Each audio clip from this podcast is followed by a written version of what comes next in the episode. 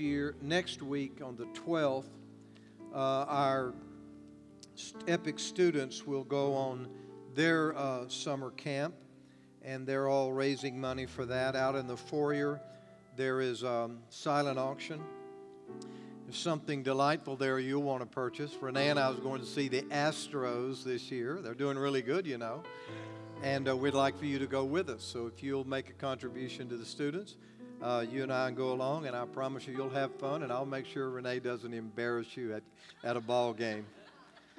She doesn't get everything, but she sure knows how to have fun. So, um, also, uh, Tracy McGrady has uh, promised to sign a, a, a, Rockets journey jersey and get a picture if you'll make a donation for that. So it's a silent auction out in the foyer. Thank you, Tracy.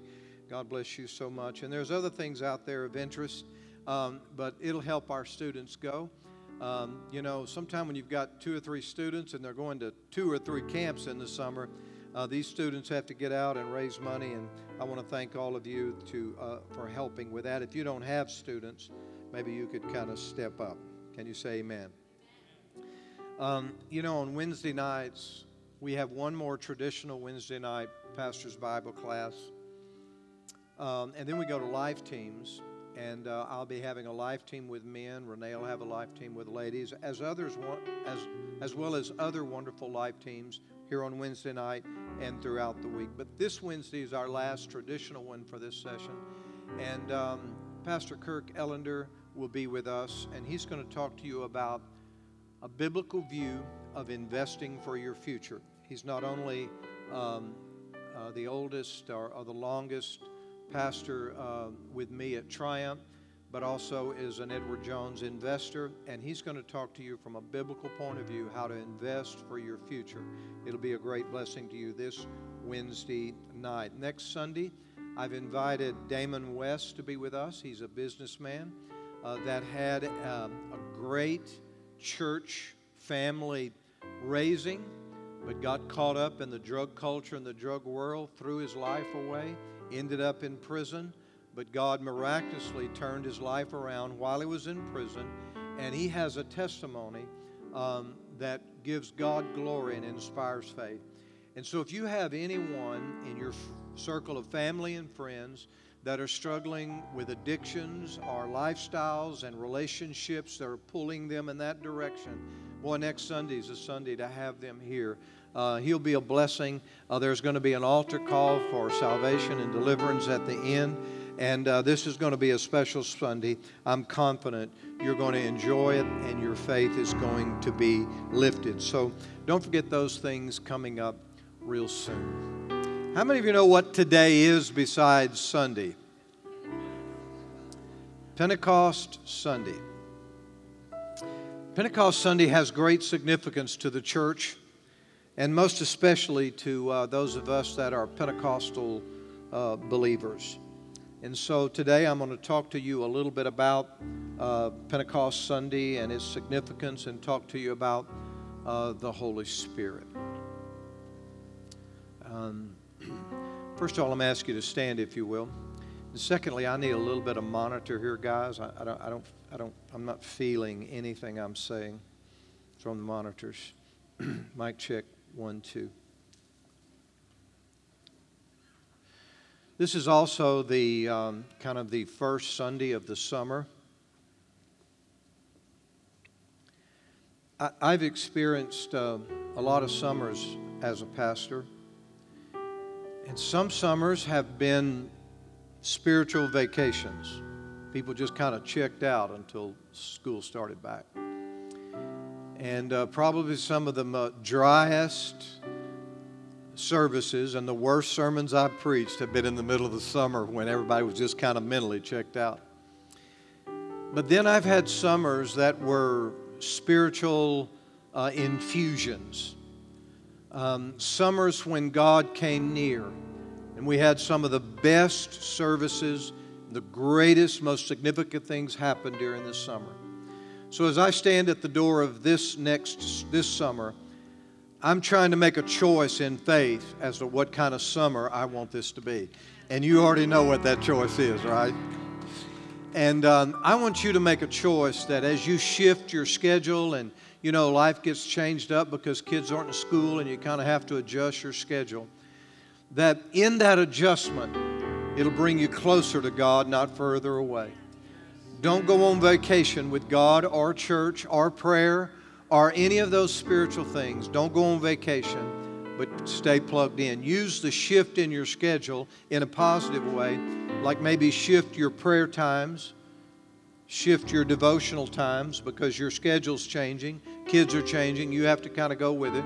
Shift that time and use it as a positive to uh, maybe catch another gear in the spirit.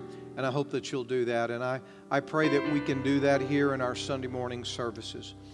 You know, um, if we can get what we need on Sunday morning, we have something to work with the rest of the week. Um, it doesn't mean you can't get it any other day of the week or any other place or way. That's certainly not the truth.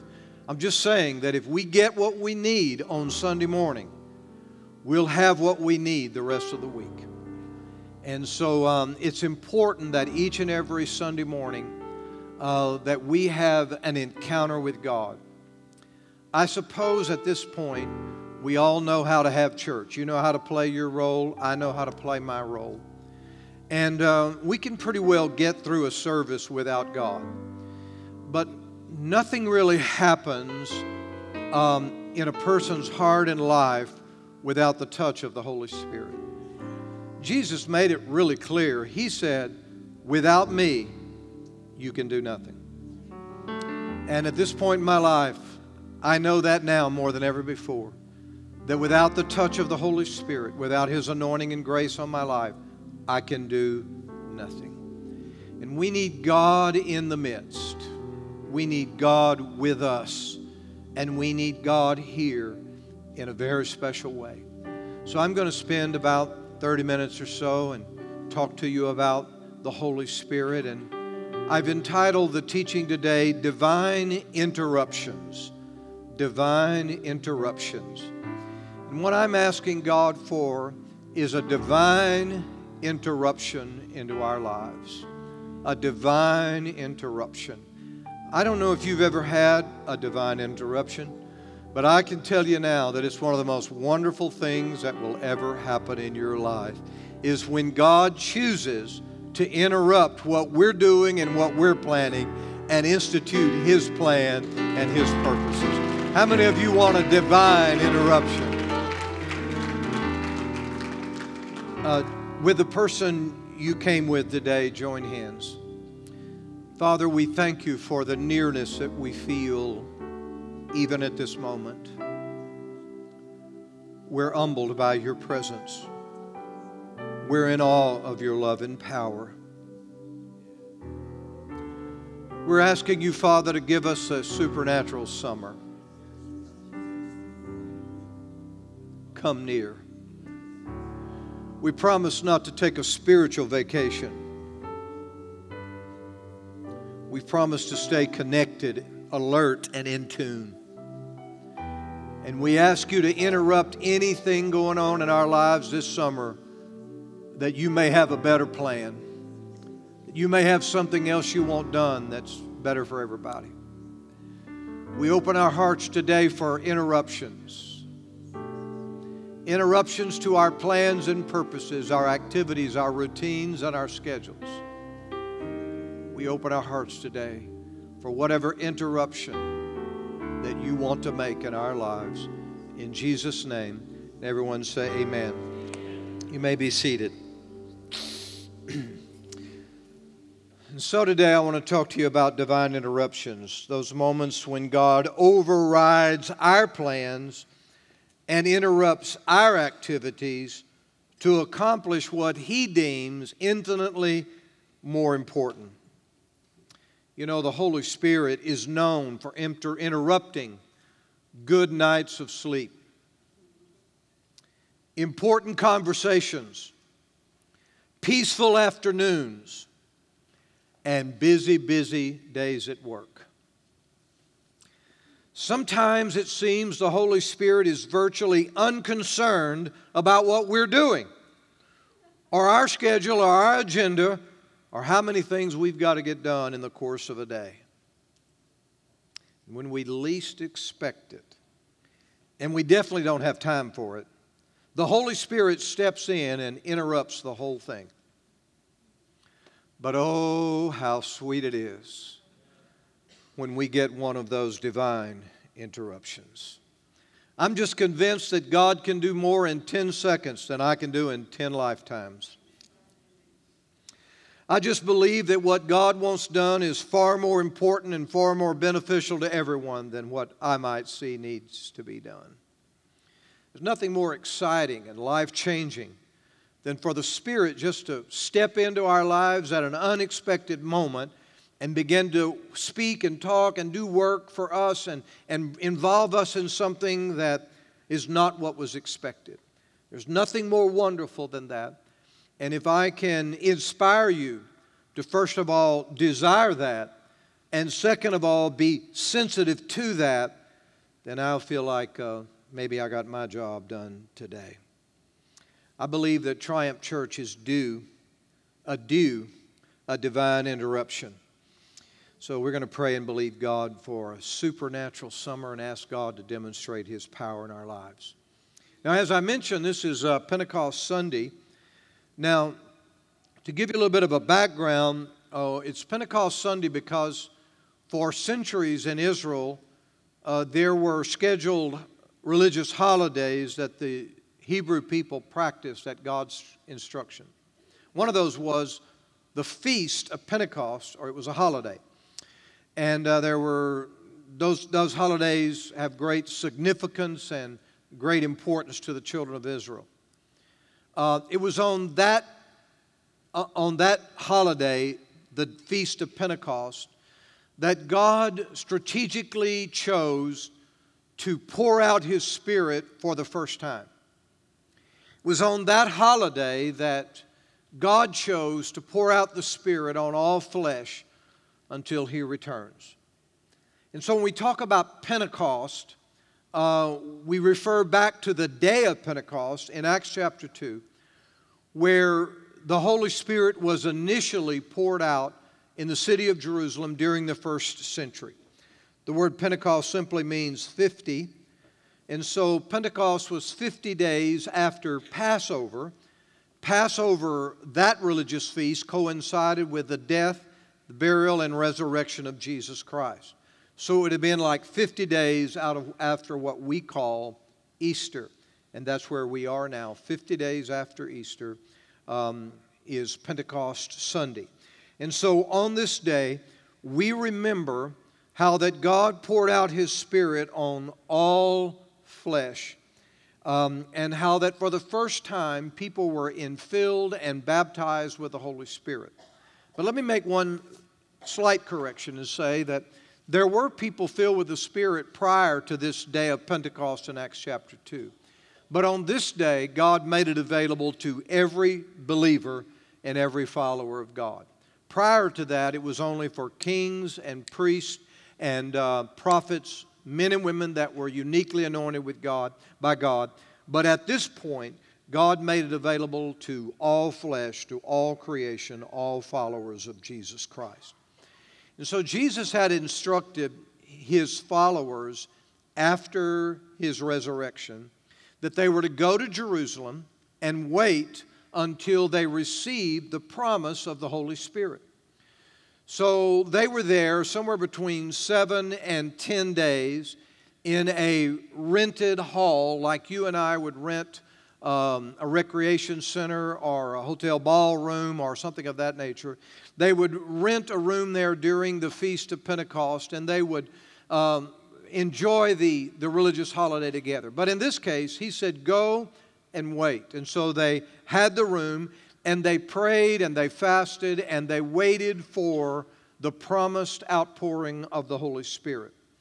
And then we get to Acts chapter 2. And it says, When the day of Pentecost had fully come, they were all with one accord and one place. I want to go to the screen now. I'm in Acts chapter 2, verse 1, and I'm going to switch over to the New Living Translation.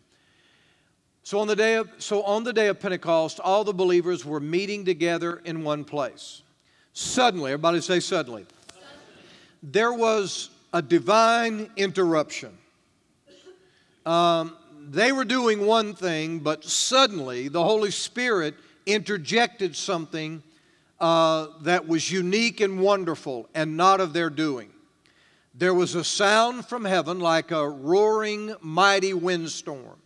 So it sounded like a, a tornado or a hurricane force wind that suddenly began to blow in that rented hall. And it filled the whole house where they were sitting. Then what looked like flames or tongues of fire appeared and settled on each of them. This was a supernatural sign. It was a sign of the Holy Spirit in that a, uh, it seemed like a fire settled over each of the believers that had gathered there, about 120 in number. And everyone present was filled with the Holy Spirit and began to speak in other language as the Spirit gave them the ability. And so, this is the first occasion that the Holy Spirit was poured out, and it was a total interruption, but not just for the 120 that had gathered there praying but it was an interruption for the city of Jerusalem and the nation of Israel and ultimately the world.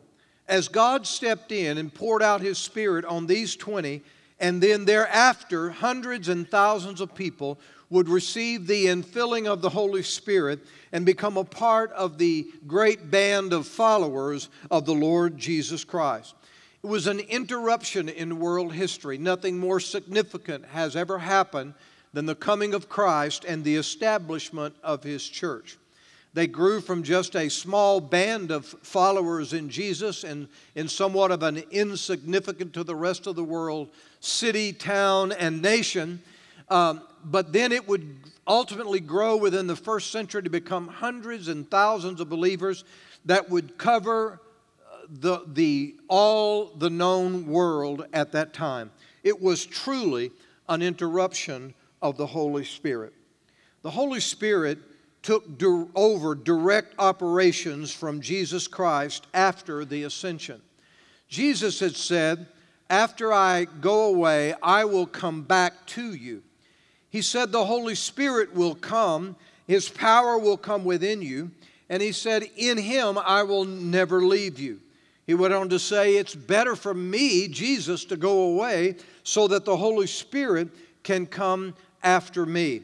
And so this interruption in the upper room was indeed the fulfillment of what Jesus had said was going to happen. It's the promise of the Father, it's the induction of the Holy Spirit as the overseer and the direct leader of the church. And so, in a way, whereas Jesus for three and a half years was the leader of a small following, now, the Holy Spirit, that would be worldwide, would be the director and leader of the church. The book of Acts is all about what the Holy Spirit was doing in the church and through the church. And so the Holy Spirit just stepped up um, and became the leader of the church and is today. And for some 2,000 years, the Holy Spirit has been leading the church, empowering the church, and interrupting uh, human history, nation by nation. There have been unique seasons when God has done marvelous and amazing things. They were intervals of what we call revival. They were redirections uh, uh, of entire people groups and nation. You know, when the Holy Spirit gets ready to move, it doesn't matter what the leader of the country is doing. It Doesn't matter what the leading political parties of the country are doing. It doesn't even matter what the religious leaders are doing. It doesn't matter which way the culture is going. When the Holy Spirit steps in and stands up in any environment, suddenly He takes over and begins to redirect everything.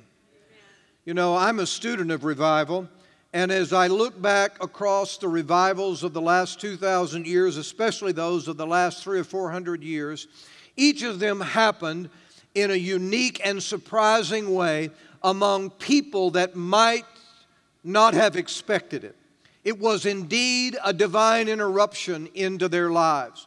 Unexpected people suddenly had encounters with God, and those encounters began to spread until nations were literally changed, and the course of human history was altered by these significant revivals. I'll mention just a few. If you've studied anything about American history, you read about the first great American awakening. That would have taken place uh, uh, around the time of the Revolution and the Declaration of Independence, the founding of our country. Then there was the second great American awakening that would have happened about the time that Texas was being settled in the early 1800s. Um, it was happening mostly on the eastern seaboard up toward the New England con- uh, states. And then there was what has been considered a third great awakening that would have happened around and about the time of the Civil War. And then in uh, 1900, we saw the dawn of a century filled with revival and the outpouring of the Holy Spirit. And so when we study how God works, we see that at unexpected times and unexpected places, and with unexpected people, he just begins to move. He comes close, he begins to demonstrate his love, his grace, his goodness, and his power. Because those lives are transformed, other lives are transformed, and it grows from a handful or a very few into quite a lot over a period of time. This seems to be the way that, that God works. Remember that the Holy Spirit is not like a junior God, He is God. God is triune. The word triune means three in one. God is Father, He is Son, He is Holy Spirit, and He is indeed one. And it's um, sometimes difficult for us to wrap our human brain around the magnificence of God.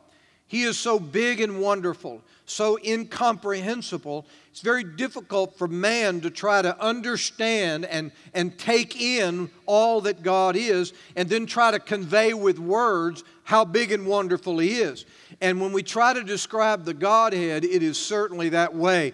He is much more big and wonderful because you see, as human beings, we describe things according to what we relate to, and we have points of reference. Like when we describe heaven, we, we describe heaven using earthly points of reference. We talk about streets of gold, and we talk about rivers because that's what we can relate to. And we talk about mansions and houses because that's what we see on earth. But when we try to describe God, I mean, there's really nothing to connect Him with and nothing to relate Him to.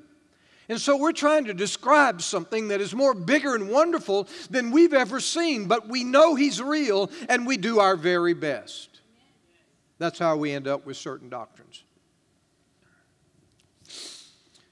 The only thing on earth that we have to, to help us just get a glimpse of, of the, the, the, the, the triune God, Father, Son, and Holy Spirit that we worship is this in the book of Genesis, it says that God created the heavens and the earth, and He created man in His own image.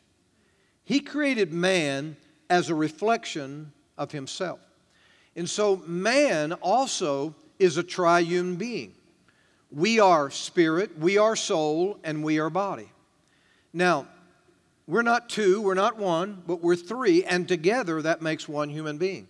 If unimaginably, if you were a human being but you had no body, you wouldn't be complete. You wouldn't be one. If you had no spirit, only body and soul, you wouldn't be a human being because it takes all three to make one human being. And so it is with God. It takes Father, Son, and Holy Spirit to make this one God that we serve. So the Holy Spirit is not an it, not a junior God, not God's servant or ambassador, but He is all God Himself. The Holy Spirit is all powerful. The Holy Spirit is all knowing. The Holy Spirit has all the authority of the Godhead. And when the Holy Spirit shows up, He is God. And sometimes He's a gentle breeze. And He's a little feeling that goes up and down my spine that feels a little bit about like goosebumps. Sometimes he's a rushing mighty wind and he's a powerful voice that shakes me to the core of my being. but He's always God.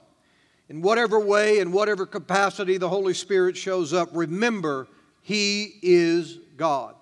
Whether He speaks in soft and gentle terms that you have to listen closely to and wonder if you really heard anything or not, or whether He roars with authority and force, He is God. I want to show you another interruption.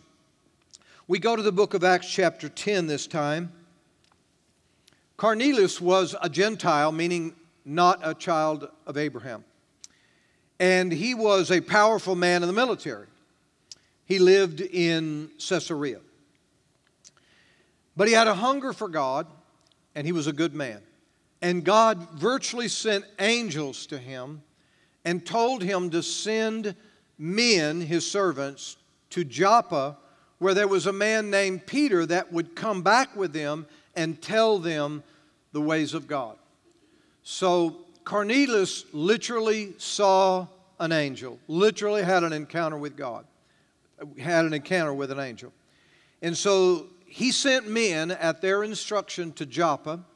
They retrieve the apostle Peter, and when Peter gets there, Cornelius falls down and starts to worship him, and Peter says, No, don't do that. Stand up. I'm a man just like you are. Um, and Cornelius had all of his friends and family and his servants gathered there. And Peter stands up in that home group and begins to share the truth about Jesus of Nazareth, how that he was indeed born of a virgin, how that he was filled with the Holy Spirit, how that he was given the words of God, the words of power, the words of life. He talked about how that Jesus went about doing good and healing everyone that was oppressed of the enemy. And while he was still speaking those words, and while he was right in the middle of his teaching, verse 44 said, while Peter, let's go to verse 44 on the screen. While Peter, even as Peter was saying these things, the Holy Spirit fell upon all who were listening to the message. So it was a divine interruption. Peter's trying to explain to them about Jesus and what they should do in regards to him. And then all of a sudden, the Holy Spirit just kind of interrupted and just took over the meeting. And the Bible says that the Holy Spirit fell on them. Wow. The Holy Spirit fell on them. When the Holy Spirit falls on someone, it's an overwhelming experience.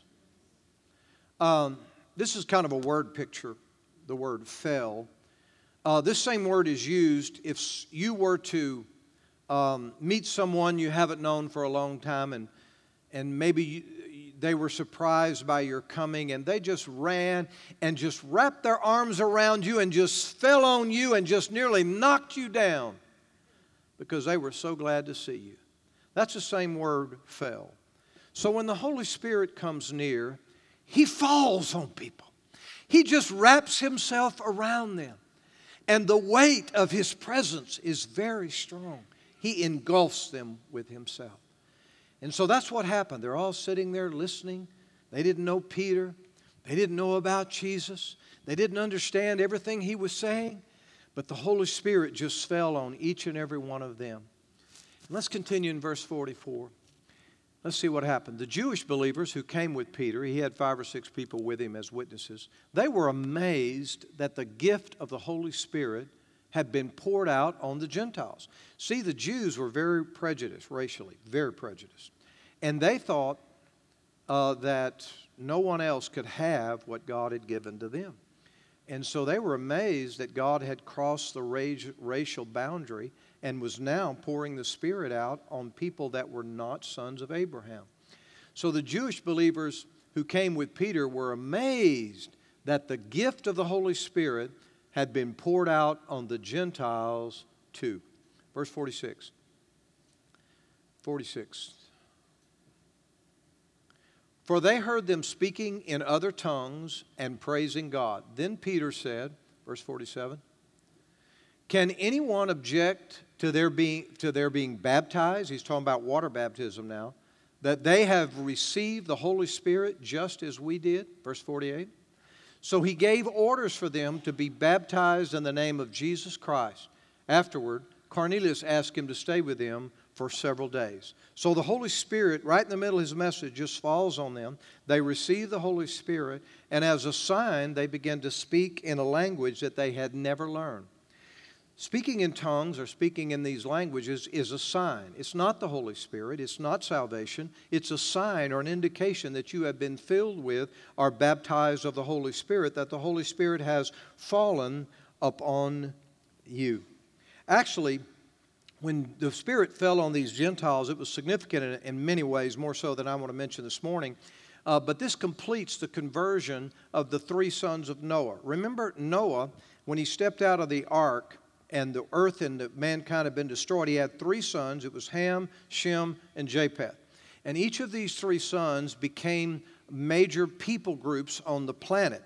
And so when we read chapters 8, 9, and 10 of the book of Acts, we see a representative of each one of those sons and of, Ab- of Noah that had received the baptism of the Holy Spirit, symbolizing from the Lord that all the major three people groups on the earth were recipients of the Holy Spirit baptism. For instance, um, in, the, in Acts chapter 8, we see an Ethiopian who was a dark skinned human uh, that was of the tribe of Ham that received the Holy Spirit. Then we go to Acts chapter 9 and we see Saul, who was from the, uh, who was from the tribe of, of Benjamin, making him a son of Shem, or the Semitic people, the Middle Eastern people. And then this last one was Cornelius. He would have been um, of the son of Japheth, the third son of Noah, uh, which would have been uh, the lighter skinned uh, race of people.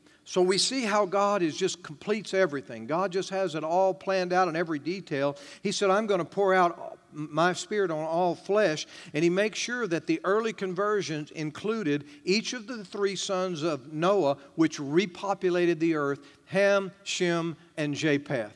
So God's word was true, and he fulfilled his promises, saying, I will pour out my spirit on all flesh. Now, these sons of Japheth, these light skinned people called Gentiles, um, would receive the Holy Spirit.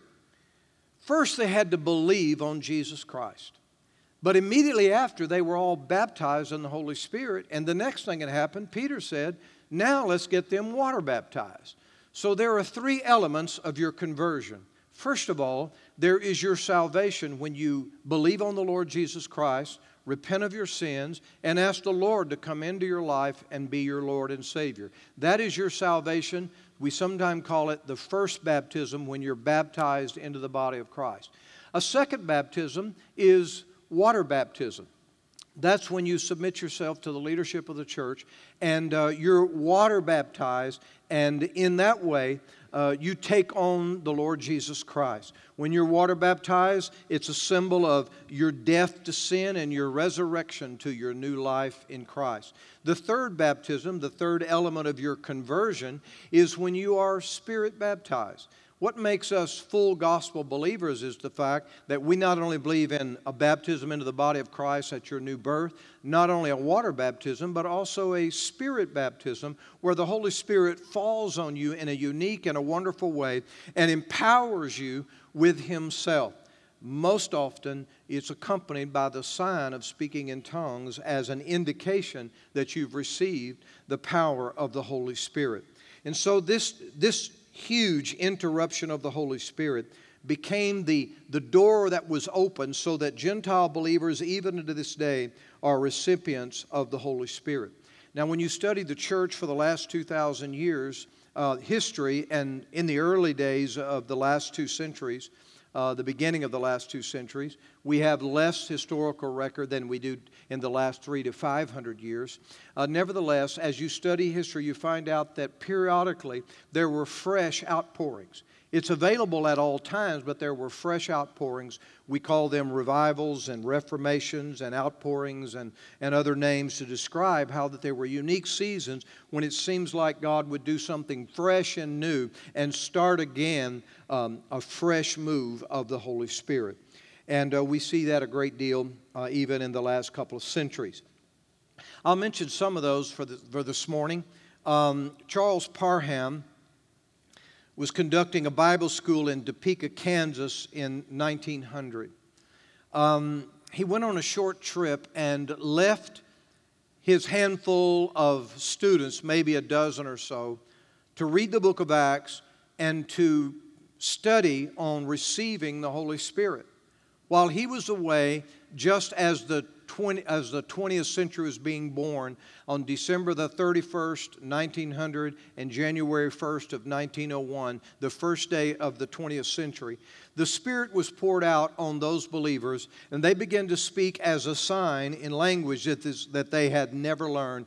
And this was the, the uh, the renewing of the baptism of the Holy Spirit uh, into the world. In the next hundred years, with, the 20th century was a 100 years of Pentecost, in the sense that from 1901 at Parham in Topeka, Kansas, that people began to receive the Holy Spirit baptism uh, by the virtual thousands. At the end of the 20th century, there were more people that had received the baptism of the Spirit and had uh, manifested the sign of tongues than all other believers combined.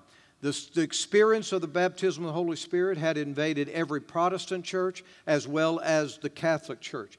It had not only touched America, but it had touched every continent on the planet. So we had 100 years of revival. Interesting uh, note of history, and I'm, I'm running out of time here. This is my favorite subject, so it takes a lot of discipline on, on my part. But um, one of the interesting notes here that soon after the Spirit was poured out at Topeka, Kansas, Charles Parham brought his Bible school right here to Houston, Texas. One of his students was a man by the name of William J. Seymour, an important person um, in our history. Also, there was a lady there named Lucy Farrow. She was um, a, a, cook at the school. Both of these two individuals were African Americans. Uh, Sister Farrow F A R R O W, uh, might be the first African American in the 20th century recorded as having received the baptism of the Holy Spirit uh, and spoken in tongues. Charles Seymour was a student of the, of the Charles Parham's Bible School, but because of the racial division and, and, and bias, he was not allowed to come into the classroom, but would sit in the hall with the doorway open uh, because he was hungry for the Holy Spirit. So Charles Parham would ultimately send uh, Sister Farrow to Los Angeles, California to start a church. She would designate uh, William J. Seymour to be the, the leader of a small holiness church that she had here in Houston, and she would be the forerunner in the Los Angeles church. In 1906, she would bring Charles uh, William J. Seymour to Los Angeles, and it was there that the great Azusa Street revival was birthed in 1906. The flames of that revival would burn so brightly that it would virtually touch the world, but it did not burn very long. Ernie, it only burned about two, two and a half years, and the Azusa Street revival was over. The, the group disbanded and they were spread all over the world. But when you study the history of the Pentecostal denominations that we have in the world today, like uh, the Assemblies of God and like the Church of the Lord Jesus Christ and like uh, um, Church of the Lord, uh, which Kojak? That's it. What is it? Right, right. And, and others that I could mention all the major Pentecostal denominations all go back, their root starts in Los Angeles at the Azusa Street Revival, and their founders and the people that gave birth to those movements were, went to Los Angeles and were touched by the power of God. That happened there in 1906. So the 20th century got off to a huge start, and the power of the Holy Spirit was poured out in a great way. The southern part of the United States was very receptive to the Holy Spirit, and Pentecostal churches began to pop up all over East Texas, Louisiana, Alabama, Mississippi, uh, Florida, everywhere. East Texas was a seed bed because remember, Parham's Bible School was right here in Houston, and, and East Texas was a, a seed bed for the Pentecostal revival. Um, and churches began to spread, denominations were born, and uh, it was 100 years of the outpouring of the Spirit. Just going to give you a couple snippets. In 1940, Irvin J. Marshall lived in the, in the delta of Mississippi, um, and there was a little brush Harbor meeting going on. Brush Harbor doesn't mean anything to us today, but it was basically poor saints that couldn't afford churches, small groups, would create an arbor out of brush uh, which would be like a temporary covering, and the preacher would stand under the arbor, arbor and the people would gather around. So, Irvin J. Marshall and his family, uh, they were touched by the Holy Spirit, and uh, they were walking down a dirt road as a family going to the Brush Arbor meeting that night. And as they went, they were singing and enjoying the Lord. Irvin was only about um, 16, 17 years old. And as they were walking down the road, and I, I hope you can hear him tell the story someday, how the Holy Spirit just fell on him and he received the baptism of the Holy Spirit, began to speak in tongues, began to express himself in a very exuberant way right there on the dirt road in the Delta Mississippi as the Spirit of God fell on them as they were walking to church. That was Renee's dad. He's 90 one years old today, still filled with the Holy Spirit. That happened in about 1940. Just a few months later, he had joined the Navy and become one of our soldiers in World War II. 1947, um, Howard Clark came in the summer from Baylor University where he had won a scholarship. My grandfather and grandmother were faithful Christians and dragged him to church Sunday after Sunday, but ball was my dad's God. He wasn't an evil man, just loved all kind of ball and was an athlete, won a scholarship, and nothing else in the world meant anything to him but just playing ball. But when he came home for summer to be with my grandmother, my grandmother uh, persuaded him to go to a little Pentecostal church and go to a revival during the week. And he reluctantly went and sat through that just for my grandmother's sake. But he had a divine interruption in his life. And the Spirit of the Lord fell on my dad as just a young boy, one year behind him in college the Spirit of the Lord fell on him and gripped his life and changed the whole course of his life and therefore the course of my family's life. The direction he was going was a good direction, but it wasn't God's direction. And God turned him around and um, committed his life to Christ and spent his life as a churchman, faithful, did everything you can do in a local church besides be the pastor. Renee and I believe that the reason we're in the ministry today is because of the faithfulness of our parents and our grandparents. Somehow God looked on their lives, generations of faithfulness and chose us to serve Him, and we're honored by that. In 1967, I was just a young boy, 11 years, 10 years old, about to turn um, 11. And I had certainly given my heart to the Lord, and I knew I was saved, but I had never received the baptism of the Holy Spirit. So on a Wednesday night, I was sitting by my Aunt Elbert. She's with the Lord now. And I was sitting by her on a Wednesday night over on the back left, about midways, and the saints of God were singing and worshiping God. And um, I had a moment with God there on that Wednesday night worship service, sitting by my Aunt Elbert. and the Holy Spirit just fell on me. I received a baptism of the Holy Spirit began to speak in other tongues. It had never happened to me before, but I had an encounter with God, and an infilling of the Holy Spirit. Do you realize that that's been 50 years ago.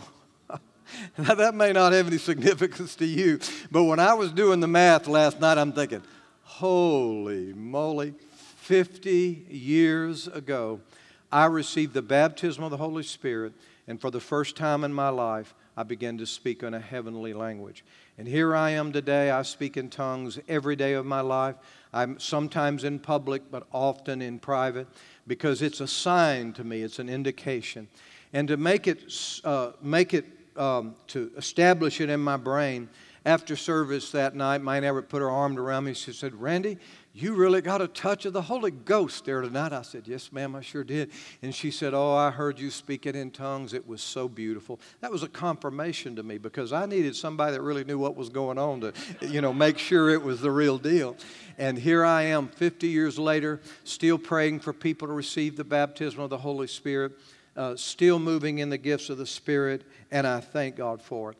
Renee and I, she was raised in Mississippi. I was raised here in East Texas, and God brought our lives together. She had a very similar family, similar upbringing, and we were both called as children into the ministry. And now we've got over 40 years of ministry collectively uh, together. And uh, we've been praying for people to be filled with the Holy Spirit. We've seen signs and wonders and miracles our whole times. When we first started, Renee would play the keyboard. Back then it was a B3 organ, and she would play that organ and she would sing her lungs out, and I'd preach my very best. And looking back on it, I realized it wasn't that good. But you know, the hand of God was on us. Um, it really was. And um, we, we could get people baptized in the Holy Spirit. We could get people healed. And, and it really came down to that. I look back on it, wonder how I ever got my first revival. And uh, look back on it, I would spend six or eight hours every day trying to get something to preach that night and, and um, trying to think of something to say. But at the end of the day, it wasn't what I thought to say. It was just the, the touch of God on our lives and the power of the Holy Spirit that made all of that, that happen. Triumph Church was founded over 30 years ago, and uh, we were founded on the power of God, the miraculous, the supernatural, and, the, and divine interventions in our lives. And we still live on that today and believe for that and see that happening on a regular basis. We realize that we can't do anything without the power of the Holy Spirit. But you know, as I look around today, we're in the 21st century, of course, 17 years into, into it. And um, there's a lot of wonderful believers that are saved and living for God with all of their heart, but they really don't have great points of reference. See, I have great points of reference when I can go back to times and places when God did marvelous and wonderful things for me. Um, but sometimes people don't have points of reference for great miracles, signs, and wonders in their lives. In Judges chapter 6, there was a young man by the name of Gideon, and God appeared to him, and um, Gideon's response was unique, and I think it relates to a lot of people today. Gideon said to him, the angel of the Lord, Oh my God, if the Lord is with us, why then has all these things happened to us? What in the world is going on? Then he said, And where are all his miracles which our fathers tell us about? So, what in the world is going on in our day, and where are all the miracles? I'm going to tell you something God is still in the miracle working business and you're going to see the greatest miracles of your life just ahead. If you've never seen an outpouring of the Spirit that radically changed your life and became a gravitational point for you, just stay on board because God has big and wonderful things in store for you. I believe the greatest revival the church has ever seen is the next one, and the next one is not very far away. I believe that all of my life, and I preached it all of my ministry. But I'm not alone in that. The greatest voices in the live today are, are saying prophetically that the next move of God is going to be the greatest move of God the world has ever seen. And it's that move of God that's going to usher in the second coming of the Lord Jesus Christ. And we live for that. And everybody say, Amen. amen. I've got to finish up. The Holy Spirit must have the freedom to interrupt me at any time, at any place, for any reason He chooses if we're not alert to that, we can pass it up. If, if we're not looking for that, expecting that, and sensitive to that, we miss opportunities in the Spirit. It's like windows open up and we go right by them and miss tremendous opportunities God has to bless us and for us to be a blessing to others. You know, I'm convinced that people say, God use me, God use me, God use me, and He really is trying, but sometimes we live with such a, a, a, a, an insensitive mindset. Because the Holy Spirit is, is symbol as many things fire and a dove, and a dove is a, a gentle, quiet thing. God can thunder and roar from the heavens, but He can whisper so quietly, the noise of your life will drown it out. You have to be sensitive and you have to be ready and waiting and you have to be courageous and you have to be responsive. When the Spirit interrupts, stop what you're doing. When the Spirit interrupts, change your plan and schedule. When the Spirit interrupts, become a player for God. When the Spirit interrupts, obey the leadings of the Holy Spirit. When the Spirit interrupts, look for opportunities to be used by Him. When the Spirit interrupts, listen for direction. When the Spirit interrupts, looks for spiritual flashes, short videos. So when the Spirit wants to communicate something to you, wants to, you to do something or show you a direction, it's like a quick video clip. You'll see a flash just like that, like, what was that? And it won't be in your natural eyes, but in the screen of your mind, you'll see a video playing out. It'll be like you saw something happen before it happened. You see a flash of something God wants to do. Well, when you see those little things that are like, what was that? I saw something happen. That's what God is, is trying to help you to see what He wants to do. Respond to that. Jump on that. Look for that. Expect that. Be bold. Be brave. You see, it's time to believe at that moment. You see, doubt will come in and say, You're making it up. But it's time to be bold and believe. Trust God to step out. It's time for people to be saved, healed, and delivered in these moments of divine interruption.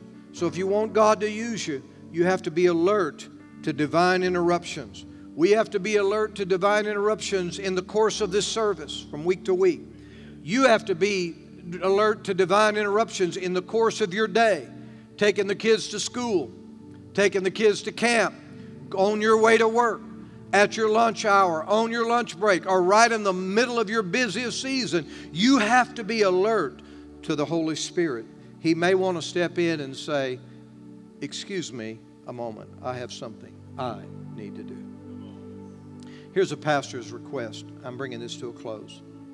When you come into this place, here's what I request. First of all, prepare with prayer. Prepare with prayer. When you're driving here, pray. Maybe get the kids to pray with you. Give them a device. Keep them quiet. Just pray. You can pray in the Spirit. You can pray quietly, pray loudly, whatever fits. But just pray on your way to church. You know, I just believe it'd transform our services if everybody in this building would pray on the drive to church. Pray on the drive to church. Prepare with prayer. Engage in praise and worship. Engage. Really engage. You got to you have to engage your mind. You know, if, if while we're singing and worshiping and my mind is out there doing something, I'm not engaged. You can't engage your spirit unless you engage your mind. So stay engaged in praise and worship. Respond, respond to the leadership of the church, respond to the leadership of the Holy Ghost. Just be responsive, be responsive, be responsive. Receive the word. Receive the word. When a word is spoken, when the word is shared, just receive that word and get a hold of it. Believe God with all of your heart. Release faith. That's what I would request When the word goes out, just get a hold of it, believe it, and see what God might want to do. you can close your Bibles now.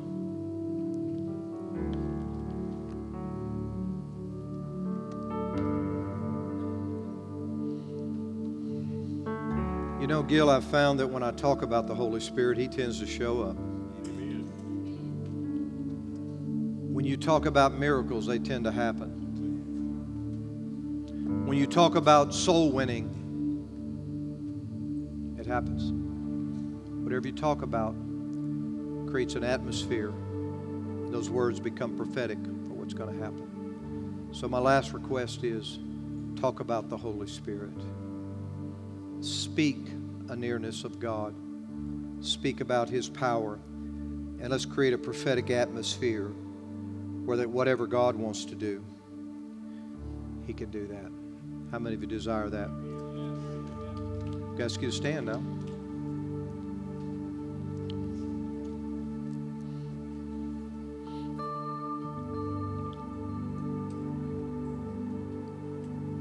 Father, we ask you to not only hear our words, but see our hearts.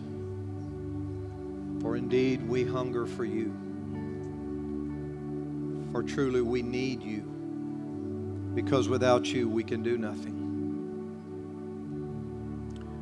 We welcome you to interrupt any portion of our lives, any place, any time, for any reason.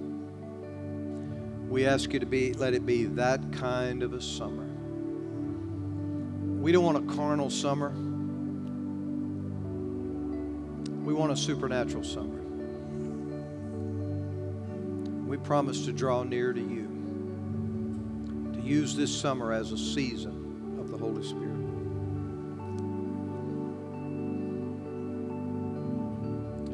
While your eyes are closed, if you learn how to sense the nearness of God in church, then it becomes much more real at work. But if you don't learn how to sense the Holy Spirit at church, you're probably never going to sense Him at work. And if you learn how to respond to the Holy Spirit at church, then it's a lot easier to respond to Holy Spirit at work. See how it kind of goes together? So it'll be response sensitive. Um, you know, like in a church service, there are, it's kind of like waves of some sort, and like there are moments when he, he feels like he's closer, and it feels like the intensity increases, just like just kind of ramps up there for a minute, then it'll kind of settle down, then it'll ramp up. And you know, if, if you could follow me in these services and kind of feel those, when, when the Spirit kind of seems to ramp up a little bit, be responsive in those times. Kind of ride those waves with me. You know, when, when the Spirit signals something, it's time to sit on the edge of your seat and get ready and be responsive and release faith. So I want to encourage you to do that. Thank the Lord. Father, we thank you for having been in your presence today. And we want to take what we have with us. I want to go home with this, Lord. I don't want it just to be in church. I want it to be at my house. I want it to be at my work, and I want it to be with me. Father, help us to take this with us. Take it with us.